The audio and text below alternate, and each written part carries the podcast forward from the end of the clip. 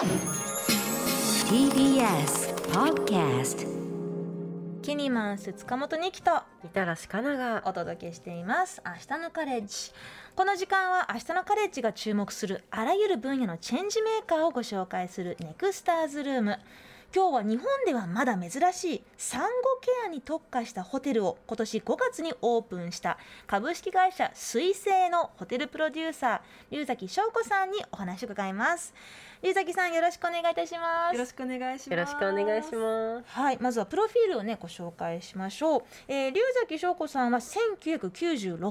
生まれ、東京大学経済学部をご卒業されています。19歳の時にお母様と会社を設立して以来、ホテルプロデューサーとしてご活躍されている。というとてもユニークな経歴の持ち主でいらっしゃいますけれど、まあこのホテルプロデューサーといっても。まあ普通のホテルとちょっと違うね。産後ケアに着目したホテルを、まあ、オープンしたばかりということなんですけれど。これどういったホテルなんですか？あのなんか産後の方とかって結構まだ体も癒えてなかったりする中で、もう3時間おきに授乳をして2時間おきにおむつを替えないといけないっていうところで、まあ、結構なかなか大変な状態になるんですよね。なのでそういった方々を助産師さんですとか保育士さんですとかそういった専門的な資格を持った方々があのフルフルでサポートしながら結構長いスパンで泊まっていただいて一緒にこう産後の時間をこう駆け抜け駆け抜けていくような、うんそういったホテルとしてやらせていただいています。はいまあ本当にね私自身は経験ないですけれどまあその主にツイッターでこういうあのお話って私は入ってくること多いんですよね。うんそのそのツイッターでなんとなく見てたらそのこうまあご出産された方とか妊娠されてる方育児されてる方のいろんなこうまあ本音が出てくるところなんですけれどそういったところでねこうまあ本当に子供は可愛いし本当にもう毎日もう幸せな気分だけどそれでもなんか時々なんかこうめいめいってしまうとか、うん。もうあのもうてんもうてんてこまいでもうなパニックになってしまうとかそういう本音を聞くとねなんか周りにサポートしてくれる人が足りないのかななんて思っちゃうんですけれどこれをそのまあ事業としてサポートしようと思ったところをね、はいちょっと、ねうんうん。うん。例えばその具体的にどういったそのサポートサービスがそこにはあるんですか？まず24時間託児ができるのででそれもちゃんと保育士の方々ですとか認定ベビーシッターっていう国の資格を持った方々がちゃんとこうプロフェッショナルなうん。視点で、あの赤ちゃんをケアするのでお母さんからしたらもちろん赤ちゃんと一緒にいたい時は一緒に入れるけどちょっと疲れたなとかちょっと眠いなみたいな時はこうすぐベビールームに預けてそういったプロの方にこう赤ちゃんのケアをこうお願いすることができるっていうのがまず一個大きいんですけど。うんあとは、まあ、お母さんって結構その、まあ、母乳で育てられる方も結構いらっしゃるんですよね。はいっていう時にその母乳の出ど出出具合とかも人によって結構こうばらつきがあって、うん本当はもっと出したいけどあんまり出なくて乳腺になっちゃってっていうこともあればあるいはこうもうなんかミルクに切り替えていきたいけどでも出過ぎちゃうからどうしよう出ないと張っちゃうからどうしようってな形のうん。なんかお胸のトラブルとか結構多いので。はい。そういったところを助産師さんがサポートしながらこうちゃんとこう授乳をしっかりできているかをちゃんとケアしていくっていうこともしますしあとは結構ニーズがあるのは、あのお父さんにあたる方うん。に、あの育児を教えてやってくれみたいな、うん。あそういった声も結構多くて、はい。なのでこうお父さんのための沐浴指導をしたり、はい。なんかこう寝かしつけ指導を助産師さんの方がしたりっていうようなそういったこう家族がちゃんとこう、まあ、お母さんのたためのサービスって思われることが多いんですけどお母さんお父さんその上のおじいちゃんおばあちゃんとか上の兄弟とか、うん。そういったところも含めて家族みんなが新しい命を迎えての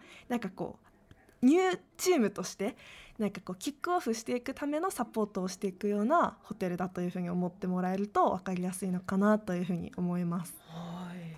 こういったサービスというかその支援って、うんうん。まあそのい普通今までだったらその産婦人科医とかその病院で受けるものだと思うんですけど、うんうん。そことはないものっていうのはどういったものなんそそこにはないものってどんなものなんですか、えっと、まずなんかそういった病院とかってやっぱ産後長くても5日ぐらいでうん。やっぱりこう出ていかないといけないんですよね。はい。っていう時にこう産後の、まあ、1ヶ月とかそういう長いスパンで滞在できる場所って、うん。今の日本のこう病床が逼迫している状態だと、はい。まあ、そもそもなかなかないっていうところがまず大きいのとあとはやっぱり私たちの一番大きな特徴としては病院じゃなくてあくまでホテルなので、はいはい。なのでお客さんお母さんがまずこう第一優先はい。として、えっと、全部のサービスが行われていくんですよね。うん。なので病院だと、まあ、もちろん病院によって方針違ったりするんですけどやっぱこう子 oriented というか赤ちゃん最優先で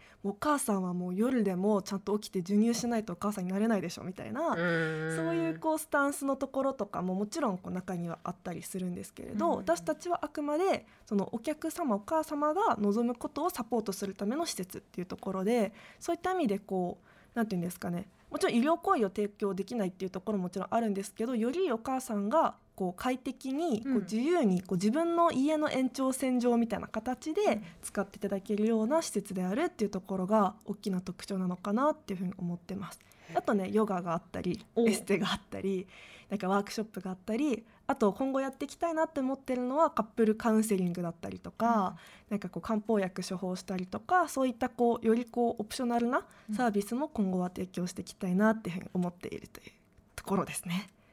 なんか産んでなくても泊まりたいなって思っちゃいますこれ思いました。ちょっと本音が出た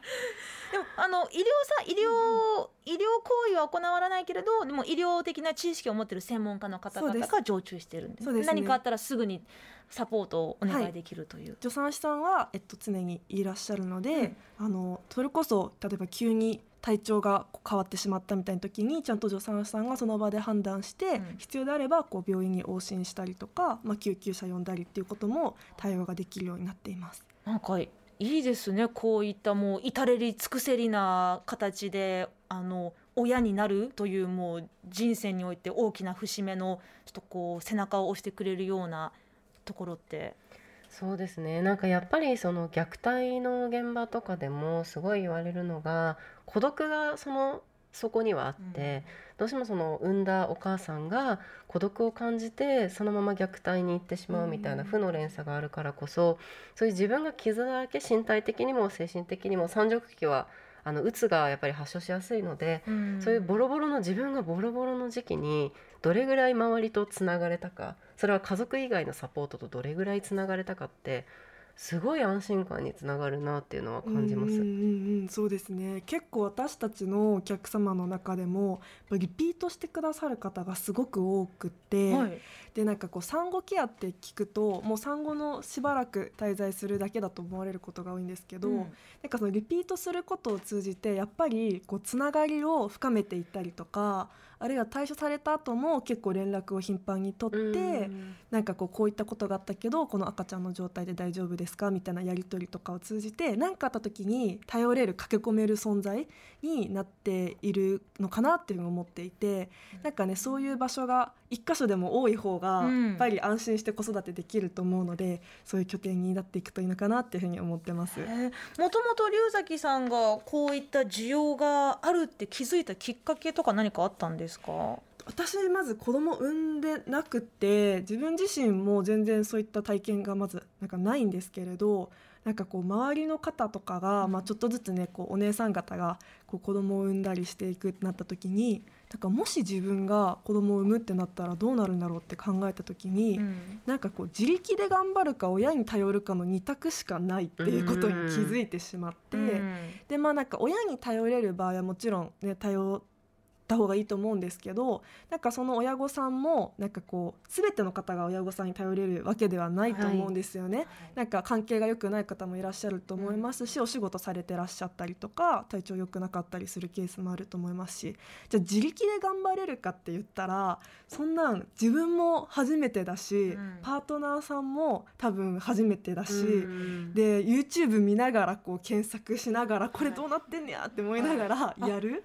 とか、はいはい、で実はね、そううん。ちのこの番組のスタッフがうん。まさに、あの 出産をされた直後にね、うん。そのまあちょっと病院で沐浴とか一通り指導を受けてからうん。退院するはずが、うん。ちょっとこう緊急の出産が入っちゃって、うんうん。ごめん沐浴の指導今日できなくなっちゃったうんのまま退院せざるを得なくなっちゃって。うんでも赤ちゃんうちにも連れて帰って、YouTube 見ながらうんうん初沐浴をお家で一生懸命したんですって、いやーそれはやばすぎる。やばすぎるってよ。やばすぎる。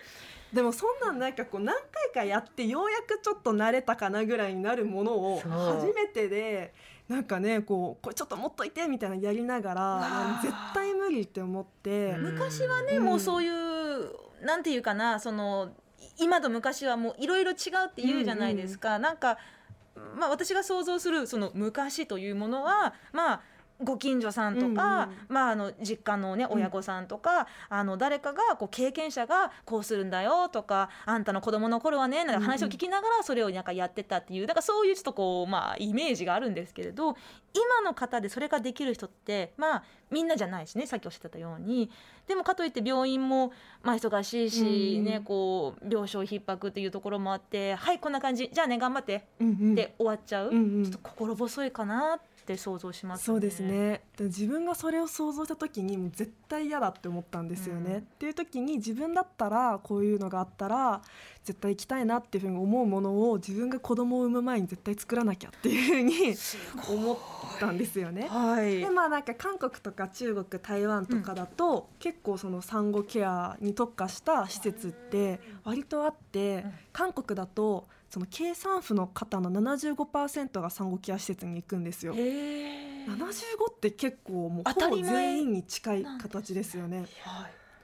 で台湾でも40%の方が行くらしくって、うん。まあなんか日本でいうその婚婚姻者に対する挙式率ぐらいの数字なんですよね。はいはい。なんで、まあ、かなりの割合の人が行ってて、でまあこれってなんかこう今日本はもうほとんどないですけど、なんかこう今後それが当たり前になっていく可能性ももちろんあるんじゃないのかなというふうに思って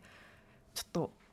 いろ23年ぐらい準備してうん今年の4月から開業したっていうような、はい、形になってます。へーどうですか？開業されてからのお客様からの反応は。いやでも自分たちが想像していた以上にやっぱり多くの方がこういったサービスを必要としてらっしゃるんだなっていうのをすごく感じましたね。でやっぱり皆さん結構長く滞在されたいっていう方が多くて一番人気なのが2週間とか3週間の滞在で今まで一番長かった方はもう28泊もうほぼ1ヶ月滞在してくださった方もいらっしゃっていてでやっぱりこう1日3食出てくるのでもう食事とかもう家事の心配する必要が全くなくて、うん。でまあ、ご自身のペースで生活もすることができるしなんかパートナーさんにこうちょっとこうあの育児のいろはを教えたりとか、うん。あるいはこうちょっとちょっとした例えばお尻かぶれてるけど大丈夫みたいなことだったり、なんか目やに多いけど大丈夫とかそういったこともすぐにこう助産師さんとか、まあ、こう歴史あの経験の多い保育士さんとかがアドバイスしてくれるっていうところをやっぱりこう必要としていただけているのかなっていうふうに感じていますね。なんかこういったサービスがね、本当にこうまだまだ日本では少ないということですけれどなんかまあももちろんねあのすごくこう至れり尽くせりのホテルサービスのようなものじゃなくてもなんかまあもっとこう寄り添ってくれるようないつでも気軽に24時間ねもうあの頼っていいんだよって、うんあのお母さんも休んでねなんかネイルでもしようか みたいなうんうんうんうん。マッサージするよっていうそういった感じのアットホームなサービスもっともっと広がればいいなって思いましたけどねみたらしさん。いや本当そうですね。なんかどうしても日本の中だとその母になることその出産をすることに対していろんな別の意味合いがつくじゃないですか。うんすよね。なんかお母さんはリラックスしちゃいけないとか、うん楽しちゃいけない。もう楽しちゃいけないとか、なえ子供産んだのにまだそんなことしてんのみたいなところが、やっぱりそのさっきチーム家族みたいな感じになることによって、その自分も一人の人間として一人の人をこう育てていくんだっていうところを家族の共通認識として持てるしそれこそねネイルとかもそうですし、うんうんうんうん。あの自分の体をマッサージしてもらったりとか、うんうん。自分もケアを受けていいんだ。子供だけじゃなくて自分もケアを受ける存在なんだっていうのを認識できるのはめちゃくちゃいい体験だから私も泊まりたいって思っそうね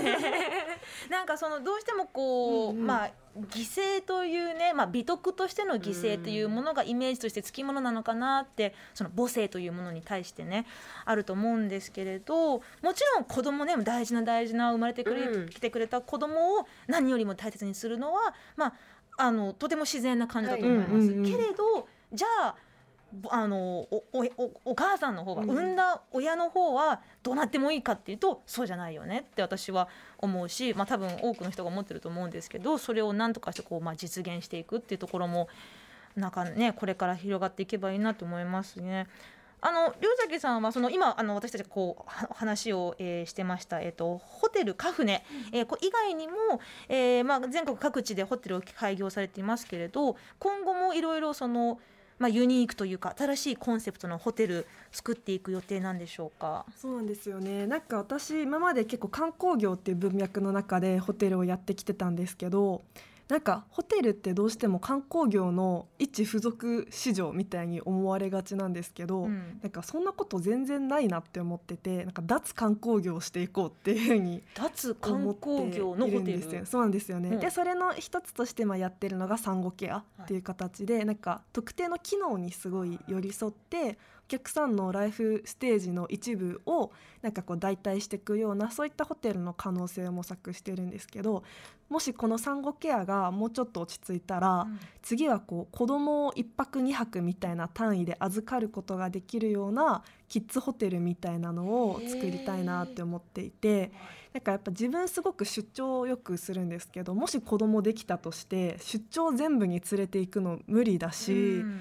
出張のたびにベビーシッターさん呼ぶとかも結構経経済的に厳しいだろうなって思った時になんかこう子供は子供たちで遊べるようなそういったこう場所に2泊とか3泊とか入って楽しくやってもらえたら親も安心して、ね、出張だったり、まあ、家庭の用事とかもできると思うし子供にとってもまた新鮮なうん。刺激が得られるんじゃないかなっていうふうに思っていて、うん。そういったこう授業とかも今後はやっていきたいなっていうのを目論んだりしています。まあ、家族の在り方家族の形っていうのもねどんどんこう多様化していくような中で家族の家族のためのサービスケアっていうところもこれからどんどんいろいろ拡大していくのかもしれませんねん。そうですねうんえーちょっとあっという間にお時間が来てしまいましたけれどね今日のこのお話を聞いてまあ、えーこれからちょっとこうあやかりたいなと思っている方 いましたいましたらぜひ、えーホテルカフネ、えーチェックしてみてください、えー今日のネクスターズルームは株式会社水星のホテルプロデューサー龍崎翔子さんにお話を伺いました